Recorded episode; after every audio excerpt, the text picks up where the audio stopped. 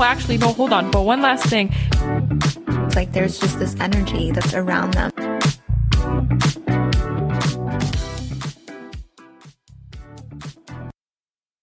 Good evening, dearest listeners, and make haste because this week we're going to be reviewing one of the Bridgerton books, Romancing Mister Bridgerton, which follows the story between Penelope and Colin. This is part of our monthly book club segment, and this is a story that Noor has been wanting me to read for a while now. I have so many thoughts on this book. I will say, though, I'm obviously going to get some hate on this, but I think I prefer the series over the books, in my humble opinion. We've kind of been waiting for quite some time for the third season of Bridgerton, and we did a review on Queen Charlotte series, so if you haven't checked that out already, be sure to check that out. We took it upon ourselves to read the book and talk about it today. That's right. So, quick summary of the book. In the beginning, it starts off with how Penelope and Colin first met at an outing. She was eighteen at the time, and that's when she started having feelings for him. There's a time jump of ten years, so now fast forward, she's twenty-eight and he's thirty-three. Their relationship was challenging to navigate because at some point in the duration, there's this party going on where Colin and Anthony and Benedict are outside. They're just talking, and Colin makes a comment saying that he would never marry Penelope Featherington, and Penelope hears this. She actually confronts the brothers and storms off, so Colin knows that she heard this, yet didn't really do anything about it. Penelope continues to have these feelings, but she kind of shelters them a little bit more to protect herself. Eventually, after Colin returns from his travels and after they start speaking more, he recognizes her as a human being, falls in love with her, and asks her to marry him. During this time, to his surprise as well, he uncovers that she's actually Lady Whistledown in disguise. And from then on, you see how this plays a factor into their relationship and their marriage. Probably one of the easiest ways I could have summarized it. Now, the issue is, Penelope is a very confident person. That's part of why I love her. She's one of my favorite characters. Yet I just found her to be a little bit lost. And she's always at Colin's feet, just praising everything that she does, follows him around, hoping that one day he would finally turn around and notice her. And he did. But he only did because she was just going on about how amazing he was. She was complimenting him a lot. And obviously they both have writing in common as a skill. So that brings them together, but then also creates a lot of issues in their relationship. It's her yearning that's really captivating in the series, which I really enjoy. So I appreciate how similar that is with the book. And I could see how there might be more of a buildup of chemistry in the series versus the book. I'll be honest, I have not read the first one, nor have I read the second one. I kind of just hopped on on the book of uh, Romancing Mister Bridgerton. So I don't know if there has been chemistry buildup in those previous two books. The differences for me was this odd gap that kind of happened out of nowhere. And I say this because in the series, it's very stagnant. So it's very kind of on a one year or two year timeline versus the book. I found a really hard time to ship them. I had a really hard time finding any sort of chemistry. Like for me personally, it kind of just felt like I flipped a page and suddenly he's in love with her. And I'm like, when the hell did this happen? And I'm not sure if in the books it was kind of like similar to the series where it's like a buildup. But man, who would have thought that she's right in front of me and he's kind of like going through this like debilitating uh, emotion where he's like, am I really feeling this? Like, how could I not have seen this? Nobody else but Penelope for him at this point, and so he went for it.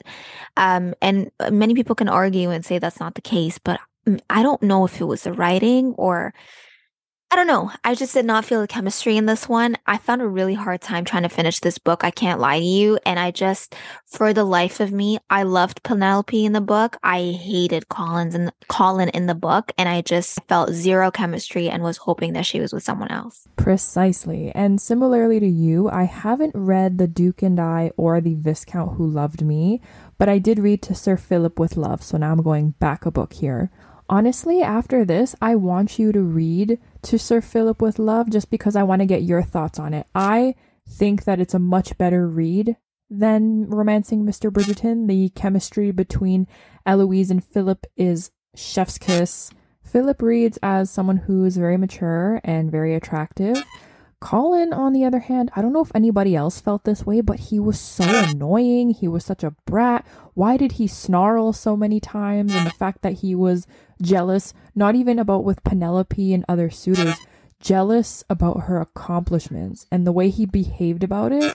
Or, okay, the scene where the two of them were with the Bridgerton family and Lady Whistledown had published her quote-unquote final paper about Cressida not being Lady Whistledown, and he was so furious that Penelope had done this that he was squeezing her arm, hurting her, and he even writes that he knew he was hurting her, but if he didn't do that then he would have lashed out into the room. That's not okay. That is messed up. I felt so uncomfortable reading that whole part. I just wanted more of a build-up of the chemistry and the love between them. Everything just felt so rushed and slow at the same time for him to find out his actual feelings. If they make him the exact same way in the series that he was in the book, I will not like him. Colin and Penelope are supposed to be after Benedict and his wife. So for me, it's it's kind of interesting and also weird at the same time that they're doing Penelope first because of the time jump. Let's not forget the differences in the series as well. Although we don't have season three, at the end of season two, they did show the scene where Penelope overhears Colin talking to his friends. It wasn't Anthony and Benedict, but when he had made the comment about never seeing Penelope in that way, she didn't confront him in the series. She walked away, so he doesn't know that she heard that. But then how will they be addressing that in the series? So I think they're going to change it. And you mentioned the fact that it was his friends that he was speaking to and that she kind of walked away crying. Also, Eloise knew that she was Lady Whistledown. And at this point, you know, the seamstress as well knew that Penelope was Whistledown, but in the book that's not the case. Like, not one person knows, and there's this whole competition of finding out who Lady Whistledown is. Um and then also at the same time, I think it what was that what was that uh girl's name? She's in the series too. Lady uh the Emily? one who like no the one who practically blackmails her. Um she's the one Cressida. that almost married the feather yeah Cressida Cressida The best way to describe it is that it's being stacked up on the other. Like, it just didn't feel seamless. It didn't feel like it was flowing nicely, in my opinion. There was actually a quote where Penelope said, she's like, she'd met Colin on a Monday. She'd kissed him on a Friday, twelve years later. It's to show how, yes, it was a twelve-year wait in the book. A snap of a finger and he's in love with her. Like, how? And I think that's what they're changing in the series too. And I think that's probably why she's doing it as the third, because you're seeing this slow build up of a friendship. But I also hate she had no prospects, not in the book, not in the series. Like, it was kind of just like she was a spinster in her late twenties and she kind of was just sitting around waiting for Colin. There could be a potential for multiple suitors for this next season, and I say that because in the end of season two, during one of the ballroom scenes, it looked like Penelope had caught a gentleman's attention, and when he was about to approach her to ask for a dance, Colin caught on to that and stepped in.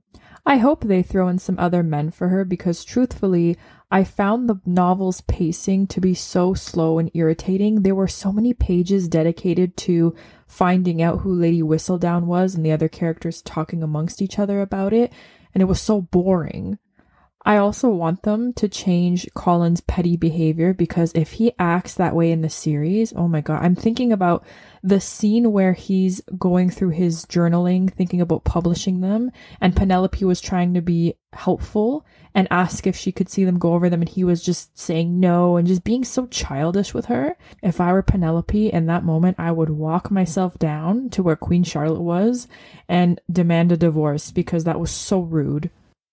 I also thought it was really interesting for me how, like, in the series, he wasn't really this, like, angry. So in the book, to kind of just see that come out out of nowhere, um, and maybe it wasn't out of nowhere. Maybe it's kind of like this inner demon situation. But you brought up a good point when he was holding her hand or grabbing her arm and was, like, squeezing it. I'm like, where the hell did that come from? But with Colin, I just thought it was a little bit laughable in the books, especially during the carriage scene. If you know, you know. That was so random. I remember reading that and going like, what? The, what? You just got out of the church. You just found out that she's Lady Whistledown. You're suddenly all up in her. What? It was just, again, not seamless. It was a bit laughable on many aspects. I found Penelope in the book to be a little bit dull, in my opinion. Not the same as the series. I feel like in the series, she had a little bit more of a... um. She was witty, smart, uh, very quick on her feet. And I found in the book, she was just very bland, in my opinion, besides the fact that she was Lady Whistledown. All things considered, how are we feeling about Colin?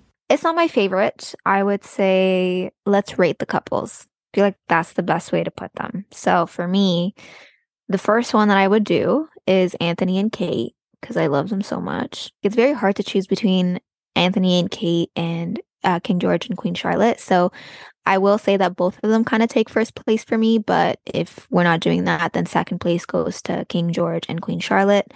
Third uh, goes to Simon and Daphne. I can't stand Simon for the life of me. And fourth, it's got to be Colin and Penelope, man. There's just zero chemistry there. It was just a really shitty buildup. And it just kind of felt like she had no character. She kind of just sat there. You know, and then there was Colin, who was just this brooding, cool, calm, collected guy who just came back from like years of travel and somehow ends up looking at Penelope one Sunday afternoon and said, oh, would you look at that? My heart is beating for the first time. How about you? No one can replace Queen Charlotte and King George. They are first place in my heart. I know you haven't read To Sir Philip in Love, but because I have, I'm going to put Eloise and Philip as second. Daphne and Simon take third. Kate and Anthony take fourth. I know you love them so much, but I was not feeling the whole enemies to lovers trope and how far it went. And last would be, sadly, Colin and Penelope, which I'm surprised because friendships to lovers is my favorite trope, but not the way they did it. Interesting. Okay. But I know that you, you're not really a fan of enemies to lovers, and I remember when we talked about this in our previous podcast, you mentioned that it was too long and it was doing too much.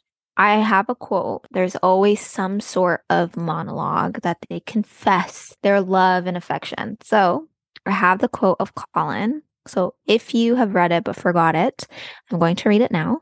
And based off of that, we're going to rate the speeches. A side note here, when we're comparing with Anthony, we're not comparing the one of him talking about bane of existence. We're comparing the very final speech. This is Colin.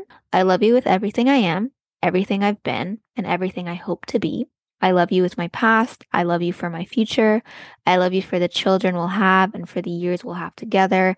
I love you for every one of my smiles and even more for every one of your smiles. Based on that speech, give me your ratings. Easiest first place still goes to King George, because nothing will ever be able to top from the mo- and hearing how choked up he got continuing the rest of that. For Simon, it depends. Which speech are we talking about? Are we talking about the one where he and Daphne are in front of the queen explaining why they should wed? Or is it the other one where it's on their honeymoon night and he says the whole I'll burn for you speech? Here I am reading it. So this is Simon. And I think this is the scene when he was talking to the queen. And he said, the queen was asking him, you know, was it love at first sight? So he said, "It was not, Your Majesty. The young lady flatters me, but it was not love at first sight for either of us.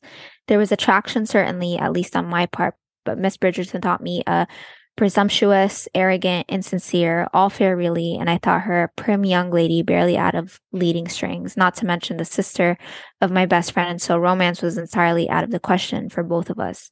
But in so removing it, we we found something far greater. We found friendship." Now for Anthony's, my personal favorite, he said, "It is not far enough." Sorry, I had to add that in there. So he says, "I love you, hand on chest. I've loved you from the moment we raced each other in the park. I've loved you at every dance, on every walk, every time we've been together, and every time we've been apart. You do not have to accept it or embrace it or even allow it. Knowing you, you probably will not. But you must know it in your heart, hand on hand on heart. You must feel it because I do. I love you." And we all obviously know King George's because it was not even a month ago and it was going viral on TikTok. Okay. Thank you so much for reading that, by the way. In that case, I would put Anthony as second, Simon as third, and then Colin dead last. Okay. Maybe the series is going to change our minds. So we're going to get back to that. And we're, we are going to do a series and a book review. However, I'm not excited for Colin and Penelope. And I find that I probably will have to watch season one Bridgerton and really focus on them just so I can build up that chemistry for them. Uh, but I'm very, very curious as to see how uh, Eloise is going to turn out to be. And a side note, did you notice how in the book, they didn't really mention her friendship with Eloise the same way that they did in the series? Almost like, yes, you can tell that they're best friends, but it wasn't to the same kind of feeling that you would get in the series where they're very much like two peas in a pod. Yes. And did you notice how often Eloise would disappear and how she was writing letters to someone? And whenever people would ask, she would be reluctant to say who until finally she said Francesca. And then they were doubting that it was Francesca because it took her so long to say it and she always had ink stains on her hands. It's funny reading it now because after reading To Sir Philip With Love, you understand why she's acting this way. I want to keep an optimistic mind about season three. Colin better be on his hands and knees for Penelope after the way he was speaking about her to the other gentleman. And I want them to have a better build-up to chemistry, to a relationship. Here's my two cents. What I think should happen is while Colin was away on his travels, he started to realize at that point how much he actually cared for Penelope and how he couldn't stop thinking about her. And even if they wanted to go the extra mile, maybe when he was journaling about his travels, he was journaling about her and almost writing love letters to her, but never sent them. Ooh, and maybe that's why in season two, when he came back from his travels, they exchanged this longing glance at each other. And he looked like he was going to say something, but didn't because the rest of his family was there. I'm reading way too much into this, and I could be taking this too far off. But there are some predictions floating around of some of the song choices that'll appear in this season. So you know how for every season, there's a modern song played by a string quartet. People are predicting for this season it'll be Jealous by Nick Jonas. I still get jealous. Oh, I love him. You know, free free music audio right here, guys. I agree. I think for me, my prediction similar to yours, and I and I say this because they did the same thing for Kate and Anthony. Because I know in the book, the sister Edwina was number one fan of them being together. So really added her in the plot and just made her the third party of a love triangle. What I'm predicting is there's probably going to be another suitor in the picture. Knowing the trajectory that they're putting Penelope's character in, I don't think it's going to be a suitor for Penelope. I think it will be a suitor for Colin. Being with this one person versus realizing that he's falling in love with Penelope. I agree with you. I hope that there's like these journals that he starts writing. Something where it really insinuates that there is something there, and I wonder if that's the reason why that he uh, that they showed us what he said to his friends about him never being with Penelope and then her crying about it is I wonder if they're going to start out that season showing that he can't seem to connect again with Penelope, so he kind of goes into this deep thought and reflection of what happened between them. And nonetheless, I'm I'm excited. I'm always excited for Bridgerton, but I don't think I'm excited specifically for this couple. I'm excited to see other characters, and I really, really hope that they don't uh, skip certain parts. So with Anthony and Kate, they skipped the wedding, versus Simon and Daphne, they kind of skipped like her being pregnant. Yes, I see what you mean, and they better not skip out on Penelope and Colin's wedding. She deserves to have her moment, and I think she's going to be a gorgeous bride. I'm so excited to see her in dresses other than the color yellow. But with all said and done, let's rate the book now. Out of five stars, I would give it a two. What would you give it? Same. Two out of five. Two out of five for sure. Like, I don't think it's as bad as one, uh, but I would I would give it a two. But one last thing, when do you expect Bridgerton to come out? I think my fear is that even if she like decides to release this next year, the weight of it being, you know, like a year of us waiting for this this long to get the season and not living up to the hype is going to be much more disappointing than it is if it comes out now and it's just like not as amazing as the previous two seasons. That's my only concern. My other concern is just all these shows that we've been waiting on for so long is obviously delayed, and uh, that includes Emily in Paris. So Emily in Paris usually has a timeline of it coming out every December, but now it's not looking like it's coming out in December. You know, I'm glad you asked, because this past weekend was the Netflix festival. I'm not sure how you pronounce it. It's spelled T U D U M. I believe it's Tudum.